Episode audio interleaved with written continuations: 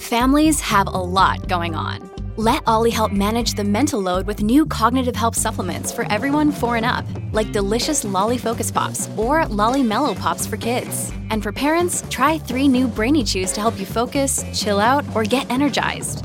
Find these cognitive health buddies for the whole fam at olly.com. That's O L L Y.com. These statements have not been evaluated by the Food and Drug Administration. This product is not intended to diagnose, treat, cure, or prevent any disease. Hey, this is Josh Levine, the host of One Year. I hope you're enjoying our season on 1995. This week, I'm going to turn things over to my Slate colleague, Christina Cauterucci. In the early 1980s, Renee Ballou and her husband had all the trappings of a perfect California life. You know, we bought a home and you know, homes were very inexpensive then and we both worked and had good jobs. Renee was a sales manager for a carpet mill. Her husband owned his own business. They had a son, a happy little boy who loved soccer, and Renee's mother lived close by, just a mile away. We'd have dinner together, and we were just a normal family. But for Renee, something was missing. I never wanted just to have one child, but I wanted to have at least two children. And it was from the time I was very young that, you know, I had that in my mind and it was going to happen. And that's just the way my life was going to be. We tried at least a couple years to get pregnant on our own because we had no problem the first time. But eventually, it became clear that they'd need medical assistance to have another baby. So Renee started infertility treatments dozens of trips to the doctor, daily injections, even surgery. She'd get her hopes up, only to be let down every time when the procedures didn't work. Finally, in 1987, after years of trying, she gave up. And from there, Renee's life got harder. She and her husband divorced in 1992. And three years later, her mother died, suddenly, from brain cancer. I mean, I was just devastated. It was just awful. It really was. In the fall of 1995, Renee was hoping for a fresh start. I'd sold my house in Northern California and I was going to move back to Southern California. And we actually had the movers there. The phone was getting ready to be disconnected. Right at that moment, Renee got a call. And I picked up the phone, and it was the reporter from the Orange County Register. She asked me um, if I had any family there with me that I probably needed to sit down. She had some information for me. Well, I really didn't know what she was talking about. So my brother was there. I, we're very close. I called him in. I said, Come here, I have information. I had no idea what was going to be told to me. The reporter was calling about the fertility clinic, the place where Renee and her ex husband had gone in the 80s. That was almost a decade ago at this point. But the reporter said there was something Renee needed to know. She said that the FBI had gotten a hold of a um, like a log, and they had a list of women whose eggs were taken or stolen, and I was on that list. Someone had put Renee's eggs into the body of a stranger, and that stranger had given birth to a son. Oh, at this point, I'm hysterical. I was in disbelief my brother first thing he said was, That's such exciting news. And I'm like, What? I was just, I think, in a fog. Renee was shocked to learn that she had a genetic child, living who knows where, being raised by people she'd never met. And she wasn't alone. There were other women getting the very same phone call. Renee's personal nightmare was about to become one of the biggest scandals ever to hit the fertility industry. Two couples, still childless, have learned they might be the biological parents of children born to others. If it is true, it could destroy careers and tear families apart. Ethics were ignored so that human lives could be traded for money.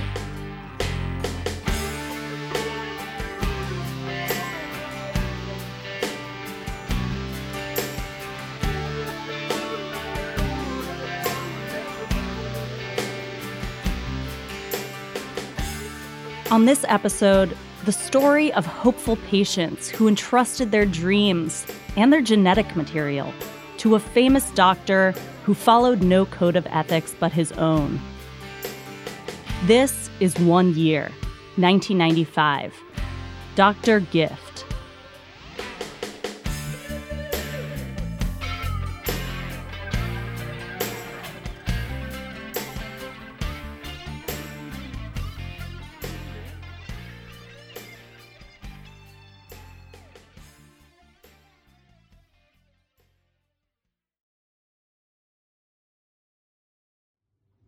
What did it feel like, you know, the first time you made an embryo? I was kind of blown away. I really, really liked it. Terry Ord started working as an embryologist in 1980. It was like instant gratification, if that makes sense. Like I could get an embryo, it worked, it fertilized. Oh, they grew. Oh, I froze them. Oh, she got pregnant. And it was within a matter of two weeks. So I felt really good about helping people and helping people have babies. And it was a happy thing to do. And I just was good at it. When Terry started out, fertility medicine was still a new frontier. All our tests have shown that the growth of the baby is satisfactory. The first IVF baby, Louise Brown, had been born just a couple years earlier in 1978. After the initial demonstration that Louise Brown could be uh, made outside the body, in vitro fertilization clinics quickly grew. Arthur Caplan is a professor of bioethics at New York University. In the early days, a lot of clinics couldn't even make a baby. They just didn't seem to have the techniques right for picking the right eggs or whatever the issue was. Nobody really knew how to do it. You know, everybody was trying to learn. For Terry, all those unknowns were the best part of the job.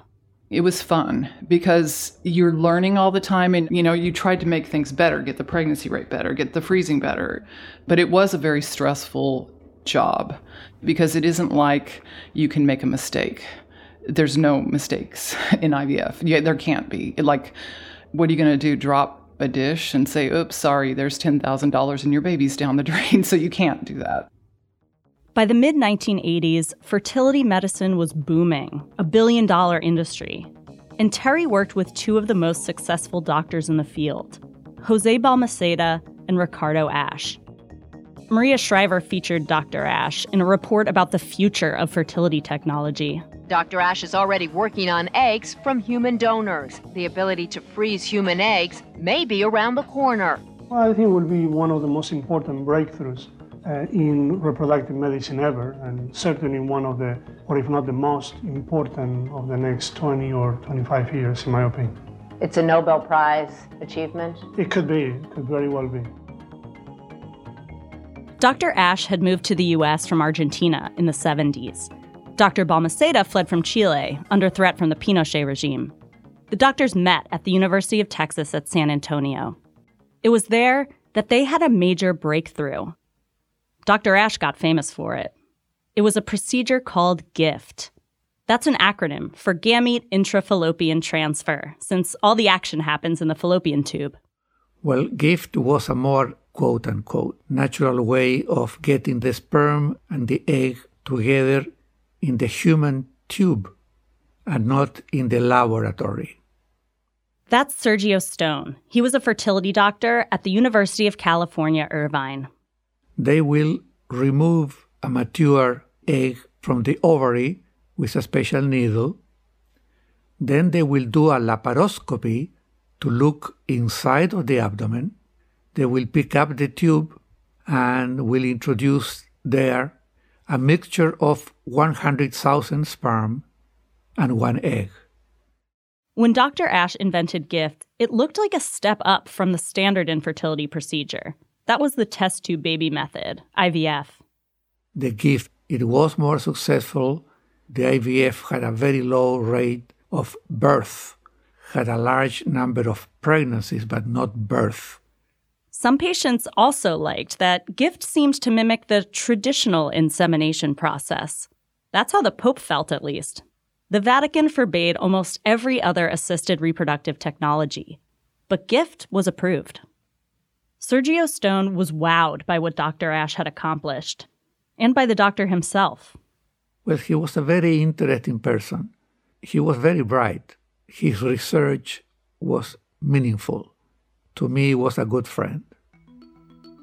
Sergio was so impressed that he hired Dr. Asch and Dr. Balmaceda to start their own clinic at UC Irvine in 1986.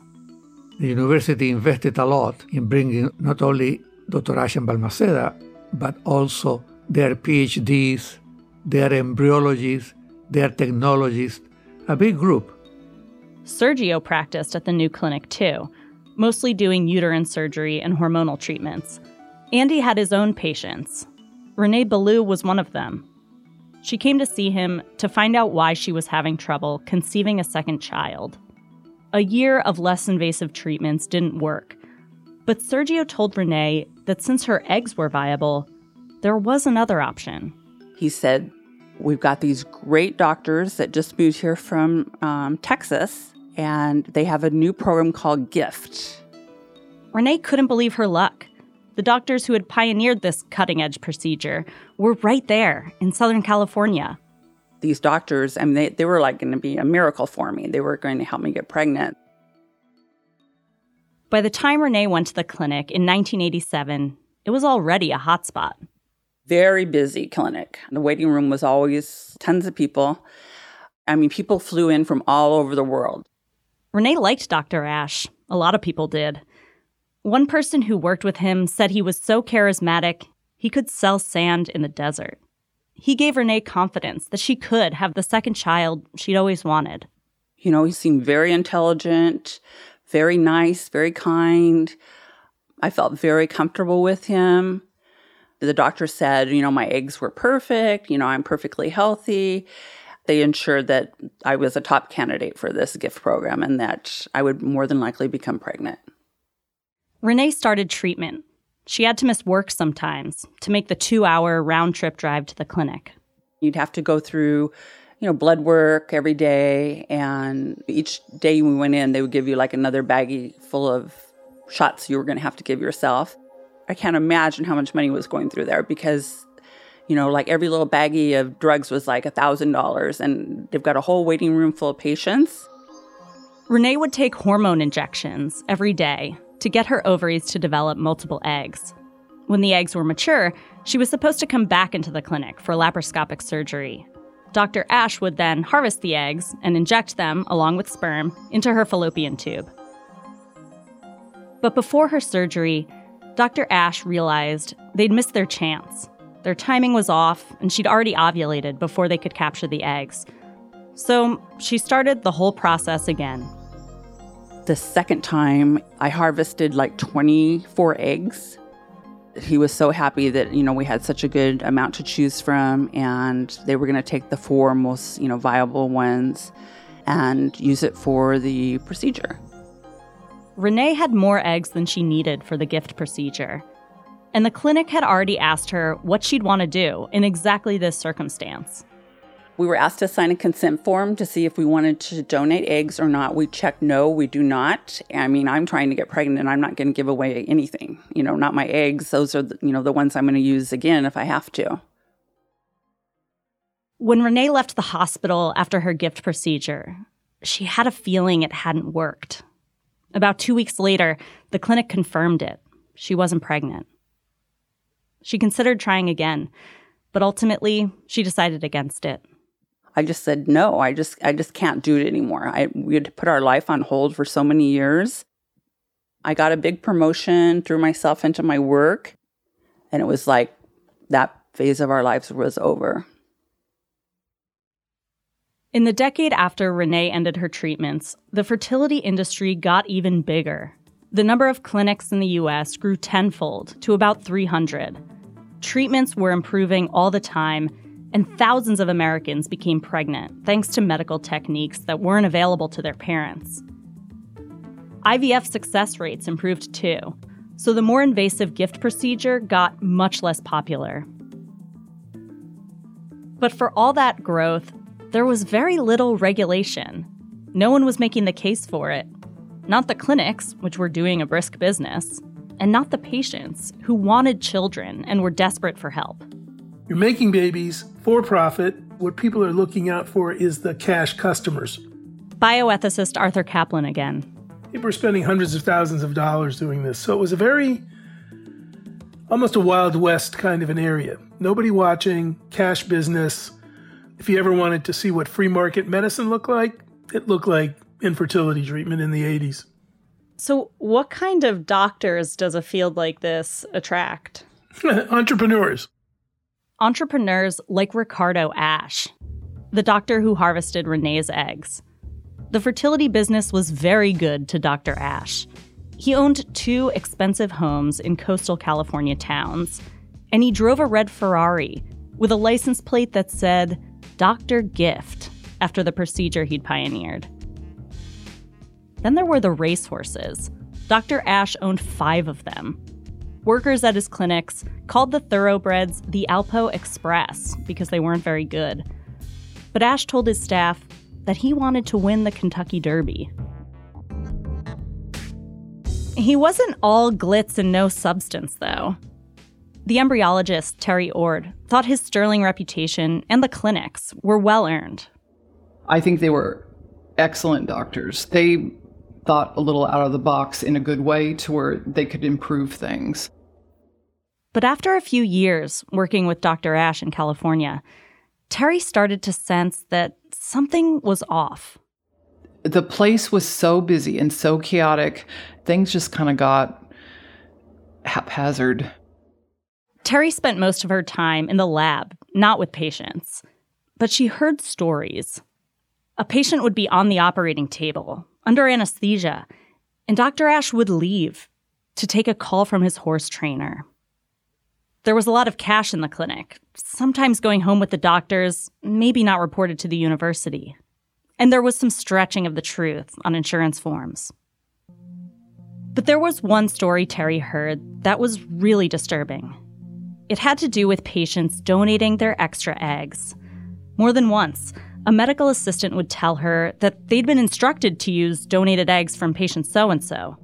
And then they would say, I don't think this person would have donated. Just from being around the patient, I just don't think this person would have. The medical assistants knew their patients. They'd spent weeks doing their blood tests, taking their vitals, and giving them injections. And these patients had never mentioned wanting to donate their eggs. It was just weird. So people started talking in the clinic, but nobody had any proof. It was Terry's job to make the embryos, and Dr. Asch was the one who told her which sperm and which eggs to use. Somebody would have an egg retrieval. She'd get X number of eggs. And after that, at some point, Asch would come in and say, This patient wants to donate. Take four of her eggs, and the recipient is this person. He was the one that handled the patients. He was the one that knew what they needed. He was the one that treated them. So you just did what he said. Terry had never doubted Dr. Asch. But with all the rumors she was hearing, she didn't know what to think. Did all those egg donors sign off? Did any of them? At first, it's like, what? I, you can't really believe it. And then I'm like, oh my God. I don't know who donated and who didn't. Terry was afraid of what might happen if she accused Dr. Asch of something unethical or even criminal, especially without any proof. What are you going to do? Go and say something to the doctor and he says, um, I talked to the, you know, you'd be fired. Or at least there, we would have been fired for something like that. He's soft spoken, but that doesn't mean that he was soft. So Terry didn't say anything. Not to the doctors, and certainly not to the authorities. But others did. And the world was about to find out exactly what was going on at Dr. Asch's clinic. We'll be right back.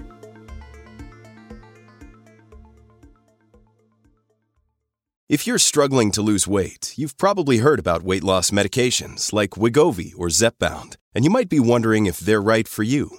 Meet PlushCare, a leading telehealth provider with doctors who are there for you day and night to partner with you in your weight loss journey. If you qualify, they can safely prescribe you medication from the comfort of your own home. To get started, visit plushcare.com slash weight loss. That's plushcare.com slash weight loss. Plushcare.com slash weight loss.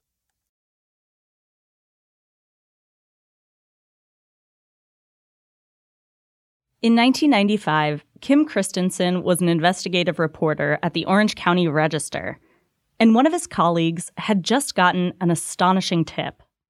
My editor came to me one day and said, Susan Kelleher, our healthcare writer, was working on um, this sort of fantastic story and wanted to know if I'd be interested in, in working with her. The healthcare reporter had been talking to one of her regular sources, a UC Irvine Medical Center official. This administrator said to her, Well, would you be interested to know that Dr. Asch has been stealing eggs? My first thought was, That's crazy that these doctors who were so well known would put their entire careers on the line to do something like that. A staffer at the clinic gave them a stash of photocopied medical records. They showed that in 1991, Dr. Asch had harvested eggs from one patient and used them in another. That second woman had gotten pregnant and given birth. The OC Register reporters wanted to find out if that first patient had given her consent, if it was a voluntary donation or theft. They found her address and drove to her house. It was like, you know, driving with goosebumps. It was quite a moment to have to tell somebody that, you know, maybe somebody else has a child who's genetically yours. I mean, everything hinged on this interview. Not only was it a difficult subject to broach with somebody, but, you know, the, the entire story hinged on what the answer was. They got to the door and found the patient there with her husband. And the couple had a lawyer with them, maybe because they'd been tipped off by the source who'd provided the documents but they didn't seem to know exactly what the reporters were going to tell them. The young couple both looked pretty freaked out. At that point, they went back into the bedroom and left us with the attorney, and we sat down with him and showed him what we had. They asked the lawyer their big question Did the patient consent to giving away her eggs? And then he excused himself, said, I'll be back in a, in a minute few minutes passed and we're kind of looking at each other like, you know, what's going on? And he came back out by himself and sat down and he just said, they're devastated. The following day, the patient gave them a statement. No, she said, I did not donate those eggs. At that point, we knew we had the story, and we sort of dashed back to the office to finished writing it up, and it ran the next day. The newspaper published the piece on May 19th, 1995, and the news got picked up everywhere. This next story could have come out of science fiction, but it happened in real life. Imagine if you didn't really know how many kids you had produced. Suppose the doctor you had come to see as your savior was secretly taking advantage of you. It's high tech kidnapping. They call it biomedical rape. That first OC Register story proved that one woman's eggs had been stolen, but the full scope of the clinic's abuses was slowly coming into view. We all knew that once that story ran, that it would just sort of light the match to a, a much bigger story. You know, now it's off and running. The OC Register discovered that UC Irvine administrators had known about the allegations of egg stealing for at least a year, maybe longer. The university had started its own investigation, and it shut down the clinic a few weeks after the OC Register story broke. But it had yet to inform the suspected victims. So, in some cases, it was reporters like Kim Christensen who told them that their eggs had been misused. Over the course of several months, the OC Register discovered more victims and published more stories. Patients filed malpractice suits. The doctors refused to open their books and the scandal kept expanding. The University of California, Irvine now says there may be at least 30 cases where well, that number seems to be going up all the time. Dozens of women, as many as 60 or more. And that resulted in at least seven known births. As the numbers rose, the whole country had its eyes on the Irvine scandal. Victims did interviews on The Phil Donahue Show and Oprah. Do you feel that you want to, in some way, you know, contact that family, let those children know that I'm your mom and dad? I don't think at this point for a three year old that we need to come in as parents. but I want to meet them. I want to hold them. I want to love them. I want to have a relationship. For tabloids and talk shows, this was a dream story. Famous doctors, gee whiz technology, and parents discovering long lost children. A narrative fit for a soap opera. Or a lifetime movie. There was one of those too. I have a consent form here. It shows your signature, agreeing to be the egg donor for other women. No, that's a lie. I, I, I never agreed to anything. Where are my embryos? Where are my babies? Renee Ballou first saw the news in a July 1995 story in People magazine. It said that the doctors who'd done her fertility treatments had misused some other patients' eggs. The headline A Fertility Nightmare. And I remember thinking, I said, oh, no, they wouldn't have done that. I said, if they did any of this, it was years later. They were very professional. They would never have stolen my eggs. It just left my mind. A few months later, Renee got that call from an OC Register reporter. The doctors had stolen her eggs. And she said that the story was going to break the next day, and that's why she had to get a hold of me. The reporter faxed Renee a document. That piece of paper listed Renee as an egg donor to a woman who'd given birth. And next to her name was a symbol for the sex of the child. I remember I don't know the difference between a boy and a girl sign for some reason, and I remember asking my assistant, and she goes, That's a boy. Renee did the math. If her eggs had been taken in 1987 when she'd had her gift procedure, that would mean the child was around seven years old. She could barely wrap her head around what that meant. That, in a way, the second child she'd always wanted was out there, born to someone else. But she pulled herself together just enough to explain it to her 11 year old, her first child, the son she'd given birth to. Someone took, you know, mom's egg and put it with, you know, the husband's sperm, and you have a half brother out there.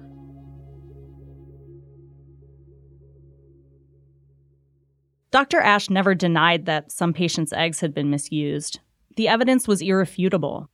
He just said it wasn't his fault. Here he is on NBC Nightly News. I'm, I'm very sorry. You know, I didn't know that that was happening. And if I would have known, none of this would have happened. Asch's lawyer said it wasn't the doctor's job to pay attention to which eggs were going where. You have to understand, Dr. Asch didn't go in in the morning, unlock the door, clean up, do the paperwork, sign the forms, track the forms. He's a surgeon. He harvests eggs. He does surgical procedures. In one case, a patient found out that a woman she'd never met had given birth to twins using her eggs. Reporters showed the patient a color copy of her consent form. Her signature was in black ink. The box consenting to the egg donation was checked in blue. She insisted she hadn't checked that box. Dr. Asch wouldn't say the patient was lying. I'm sure she's right. I'm sure she didn't mark yes there. And I'm sure someone in the university, someone in the center that was trying to hurt me, trying to set me up, did that. I think there is a tremendous amount of envy, jealousy of people that work in that center. In a sworn deposition, the doctor tried to pin it all on Terry Ord, the embryologist. He said that I was the one that did the transfers and that did all this stuff, and he just trusted me too much. That was the issue. And, and that was actually, I just started laughing because it was so stupid. Terry spent four days giving her own deposition. She told the lawyers that the clinic had two sides. There was the patient facing part, where the doctors and nurses performed procedures and the staff collected the consent forms. And there was the lab, where the eggs were inspected and the embryos got made. Terry said that Dr. Asch was the only person who worked on both sides. The people in the lab, the embryologists, they didn't see patients. They didn't treat patients. They were his patients. The LA Times reported that Terry gave the most credible and damaging testimony against Dr. Asch. He'd given the orders, he'd done the transfers. There were too many cases and too much documentation for it to be an accident. And while his partner, Dr. Balmaceda, had definitely been involved, the bulk of the responsibility lay with Dr. Asch. By the time this all went public, Terry had left the clinic. She'd moved back to Texas and had twins. This is another fun side note of what happened. We got a lawsuit. One of the patients at the clinic said that we stole their embryos and that my kids were theirs. Your kids? Yes. It was awful, awful. I was horrified. I was in, panicked. I was like, what do we even have to answer this? What are we going to do? You know, I was I was terrified. Of course, it's not true. I had IVF and I had it in Texas, and I picked my embryos out myself because I was friends with the lab guy. Once it became clear that the egg theft was a deliberate practice, not an accident, the case took on a more sinister cast a power hungry doctor playing fast and loose with human life. At least 15 children were born from stolen eggs. To some people, it looked like the fertility industry had gotten too big too fast before anyone had settled on the right and wrong of it all. The revelations indicate how reproductive medicine has raced ahead of social controls. There are seven separate investigations underway, but it's unclear what the doctors could be charged with. The doctors had done some shady stuff with insurance billing, so they could be charged with mail fraud. And they'd prescribed a drug that was used in South America but wasn't FDA approved. That was illegal. But stealing genetic material from dozens of women, creating babies without their permission, was there a law against that? Tom Hayden, the activist who'd been one of the Chicago Seven, was now a California state senator. He looked into those questions and he found that the worst things Dr. Asch was accused of, they were technically legal. There's no felony on the books for the um, theft of an egg or taking an egg without informed consent uh, because theft is about property. So, an egg is not property, or is it? So, if you steal an embryo or an egg from a cow, there's a law. But for a human, no law. No matter what the law said, taking eggs without a patient's consent was clearly immoral. I, I had some disbelief at the beginning. I said there might be a misunderstanding, but the evidence was there. Sergio Stone had brought Dr. Asch to California and worked with him at the fertility clinic.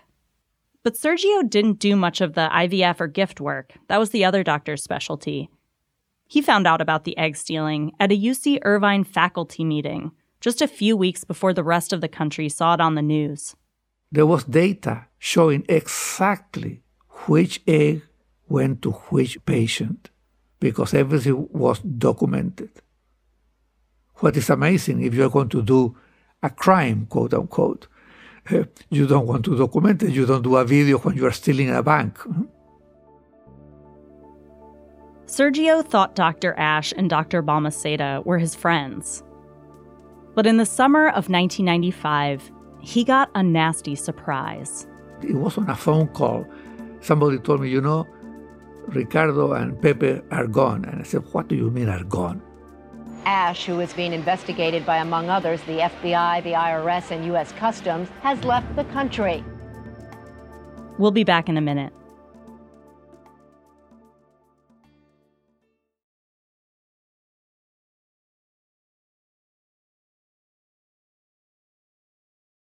Stealing eggs may have been legal, but insurance fraud wasn't. So the FBI started investigating the fertility clinic at UC Irvine. But before any charges could be filed, Dr. Jose Balmaceda went back to Chile. And Dr. Ricardo Asch, he sold both his California homes and fled to Mexico. Sergio Stone was the only one of the doctors who stayed in the United States. After they left, uh, I, I thought that I was in deep trouble because there was not to be anybody else there. But I was naive enough to believe that when the facts were out, uh, I was going to be spared, you know, an injustice. In the months after the other doctors skipped town, Sergio became severely depressed. I, I was thinking about the, the harm and the pain that the patients may have. you know, especially those that did not get pregnant, but their embryos were implanted. I think there are a few things that can be worse for an infertile couple that feel that finally they have an embryo and it's gone. I, I could not think about anything else. That was the worst part. I kept thinking, what if I didn't bring Asch and Balmaceda? I would not be here. A few months after Sergio learned what the other doctors had done, his worst fears came true. The bell rang at six in the morning, and my wife, she opened the door, and there there were two or three detectives, and there were flashes of police cars in the front. So they came in and they said, We have an arrest warrant for you, and for your protection, we're going to put handcuffs on you. So I was protected. A jury found Sergio guilty of insurance fraud. He got fined and served a year of house arrest. He's 79 years old now. After his probation, he kept his medical license, but he hasn't practiced in decades. I, I simply could not. My depression, my nervousness, I became very scared of making a mistake again. And I was second guessing everything I did. I had no confidence in me. Oh, it completely destroyed my life. My life disappeared at that time. So I have two lives. And those two lives are what? Before and after Dr. Asch? yeah. A few months after Dr. Asch fled the country, Renee Ballou saw him on television. I remember my family called me and they said, do not turn on Dateline. so, of course, I did. And it was just devastating to me. The whole thing was so devastating that here he was practicing in Mexico. You're in the best place in, in Mexico because of the people that we have here, the expertise and the laboratory and the treatments that are available. She was still furious at Dr. Asch for what he'd done to her and for getting away with it. But mostly, she was wondering about the boy who'd been born from her egg. You know, what he might look like, um, if he looked like me, if he looked like his dad, you know, if he's healthy, what what kind of family is in? Are they, you know, are they good people? What if they're not? You know, I've got to get him out of that situation. Was there a part of you that still thought maybe this might all not turn out to be true? Yes, I definitely thought that. There hadn't been any, you know, DNA testing done on any of the children yet. The reporter who'd contacted Renee was also in touch with the child's birth parents. She offered to make a connection. They met over speakerphone.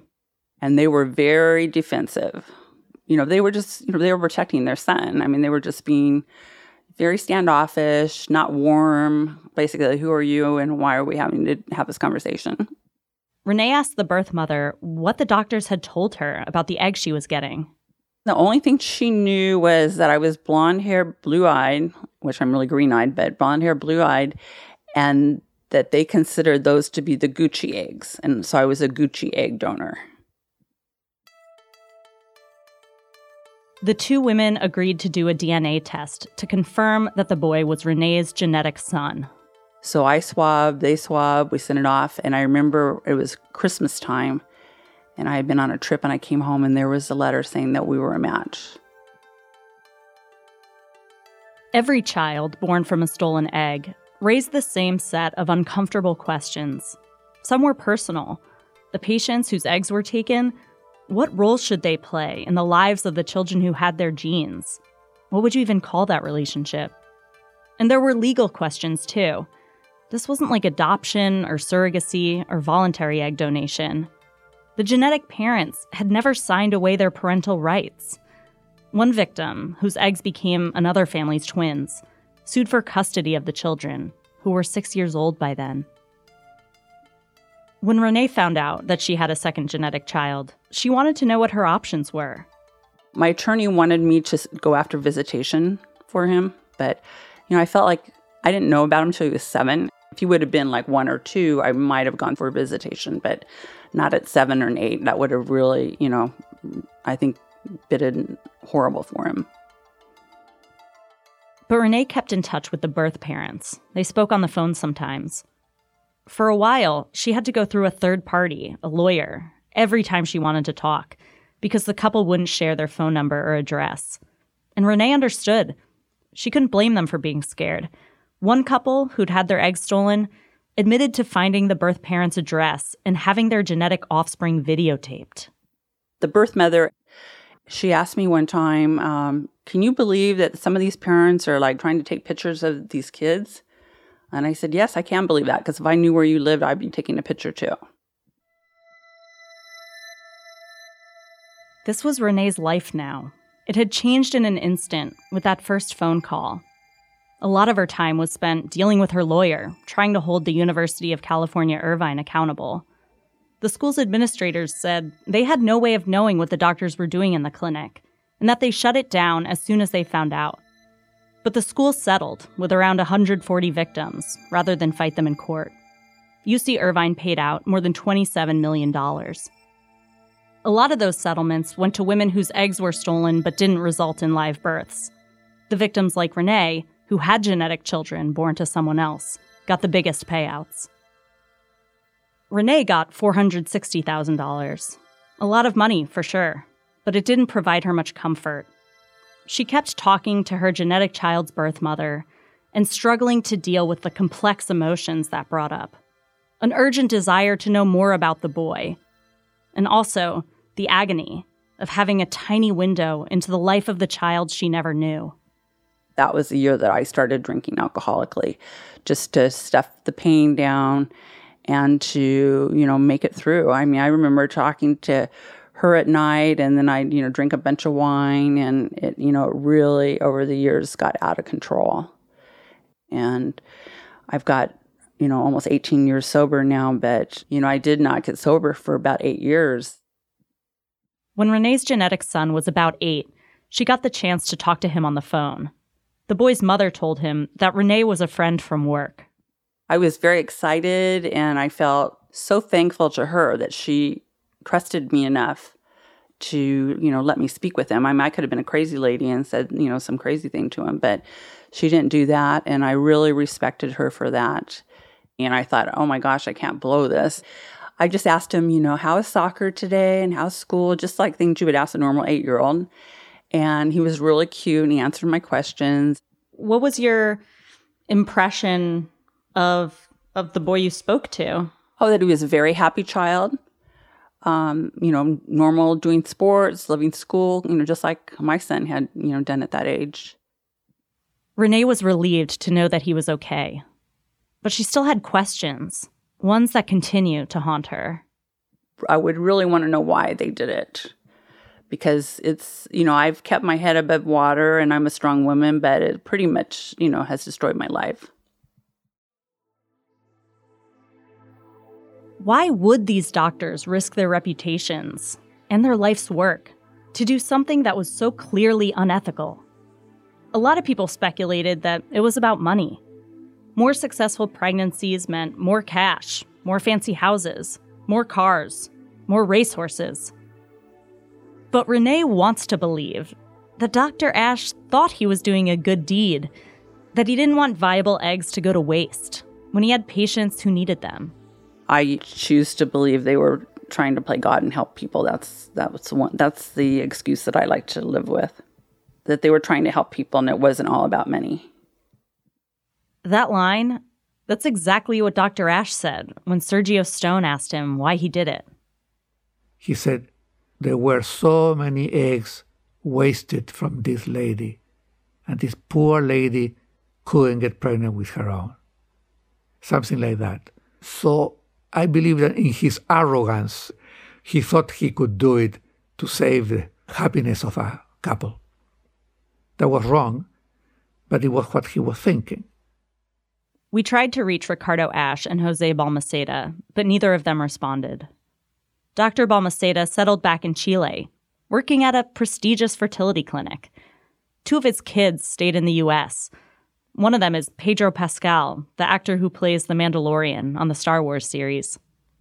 The U.S. tried to extradite Dr. Asch from Mexico and Argentina on counts of tax evasion and mail fraud, but that effort failed. He continued his practice in Mexico City and opened clinics in Cancun and Acapulco. A couple years ago, he gave a TEDx talk. Habían nacido en el mundo más de 8 millones de bebés por estas técnicas de reproducción asistida. After the Irvine egg stealing scandal broke in 1995, the main response everywhere was outrage. Outrage that the doctors had been allowed to make babies with whatever genetic material they pleased, and that Dr. Asch and Dr. Balmaceda had escaped without any punishment. Some commentators went a step further. They claimed that the whole field of fertility medicine was morally suspect. There's something deeply uh, dehumanizing about the invasion of this kind of technology into human reproduction. Don't, don't you get the creeps a little bit from that? Where does it go from here? And the, the bond of parenthood has now been really uh, altered beyond repair. California did make stealing human eggs a felony in 1996. But for all the indignation that followed the Irvine scandal, there was no large scale movement for reform. Every now and then, a state legislature will respond to some outrageous abuse. Just last year, Colorado made it a crime for a doctor to inseminate patients with his own sperm without the patient's consent. But all these years after Irvine, the laws that govern fertility medicine really haven't changed much. That's partly because violations like these seem like they must be illegal already because they're so clearly wrong. It's also impossible to write legislation about eggs and embryos without touching on when life begins, a question with enormous political implications. If an embryo is property, then stealing one is theft. If it's a person, then taking one without consent is kidnapping. Bioethicist Arthur Caplan again. Can the surrogate mother claim the baby? What happens if people die and don't use the embryos? What happens if somebody becomes divorced and one person wants the embryo and another person doesn't? No regulation then, no regulation now. The legal particulars of the Irvine scandal were never the major focus of national news coverage. The human side, the greedy doctors, the grief stricken patients, the 15 children that we know about who were born from stolen eggs. That was the story that stuck. The only one of those children I've been able to find any information on is the boy born from Renee's egg, and only because she's told me. It's been 26 years since Renee found out about him, and the pain of that discovery hasn't diminished. Every now and then, something comes up, and it feels like a fresh wound. Like this moment, not too long ago, with her first son, the one she raised he just started a new job. He, he works for Homeland Security, so he has to list his brother on there because if if they found out he had a brother, then you know it could be a big mess with his job, and it just never seems to go away. Renee and the birth mother met in person for the first time in 2010. It was almost 15 years after they first spoke. Renee wanted to know everything about the boy, who by this point was a young man. And the other woman, his mother, she had questions too. You know, had my son gone on to college? If not, why? You know, did I have any behavioral problems? And, um, you know, what kind of health history we had in our family. The two women started meeting up every couple years. They became friends, joined by an experience no one else could understand. But even then, they sometimes talked past each other one time when we were having lunch, she brought me some like baby pictures of him. I just started bawling. We were in a restaurant and she was like, she doesn't understand that side of it, I don't think. She goes, Why are you crying? You know, not in a mean way, but I said, Because I'm thinking of the time, you know, I could have had with him. I mean, because he is biologically my son. And she doesn't see it that way. So that's one thing we just kind of stay off that subject. Did you ever ask to meet him? Yes. I've asked many times since he was probably 16 and up because he already knew how he was conceived. So, um, but he, his stance is that he doesn't, he's not ready or doesn't want to meet my son and I at, at this point. you know, he's 33 now, so I don't know if he's ever going to, you know, he he got married a couple years ago, and and uh, you know, my son would love to meet his brother, but I don't think it's reciprocated the other way. The hardest thing is living with the fact that you know he's out there, I know where he is, and he doesn't want to meet me. That's very very painful. Do you still hope he might come around? Absolutely. I hope it every day.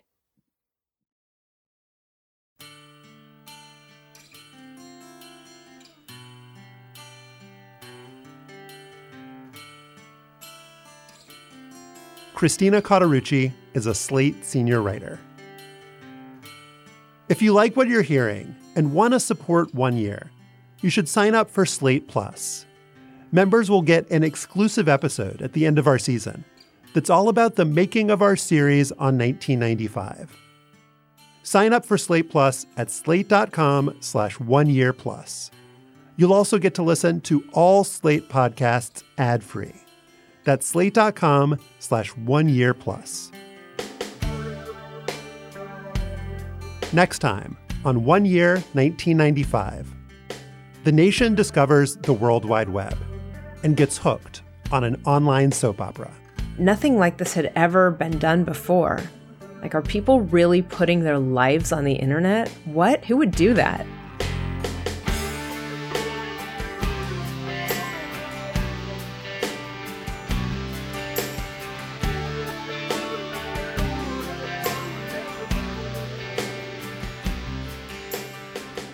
One Year is produced by Evan Chung and me, Josh Levin, with editorial direction by Lowen Liu and Gabriel Roth. Madeline Ducharme is One Year's assistant producer, and we got additional production help from Shana Roth. You can send us feedback and ideas and memories from 1995 at oneyear at slate.com. And you can call us on the One Year hotline at 203 343 0777. We'd love to hear from you. Our mix engineer is Merritt Jacob. The artwork for One Year is by Jim Cook. Stealing Dreams by Mary Dodge and Gilbert Geis was a valuable resource for this episode. So was the Orange County Register's Pulitzer Prize winning reporting. Some of the audio used in this episode came from the California State Senate Media Archive and the University of California, Irvine. Thank you to the University of California, Irvine Special Collections and Archives. Special thanks to Sid Golub, Mary Dodge, Pamela Caoud, Gregory Cellino, Norbert Giltner III, Alicia Montgomery, Jared Holt, Laura Bennett, Allison Benedict, Derek John, Susan Matthews, Rosemary Belson, Holly Allen, Katie Rayford, Asha Saluja, Amber Smith, Seth Brown, Rachel Strom, June Thomas, and Chow Tu. Thanks for listening. We'll be back with more from 1995 next week.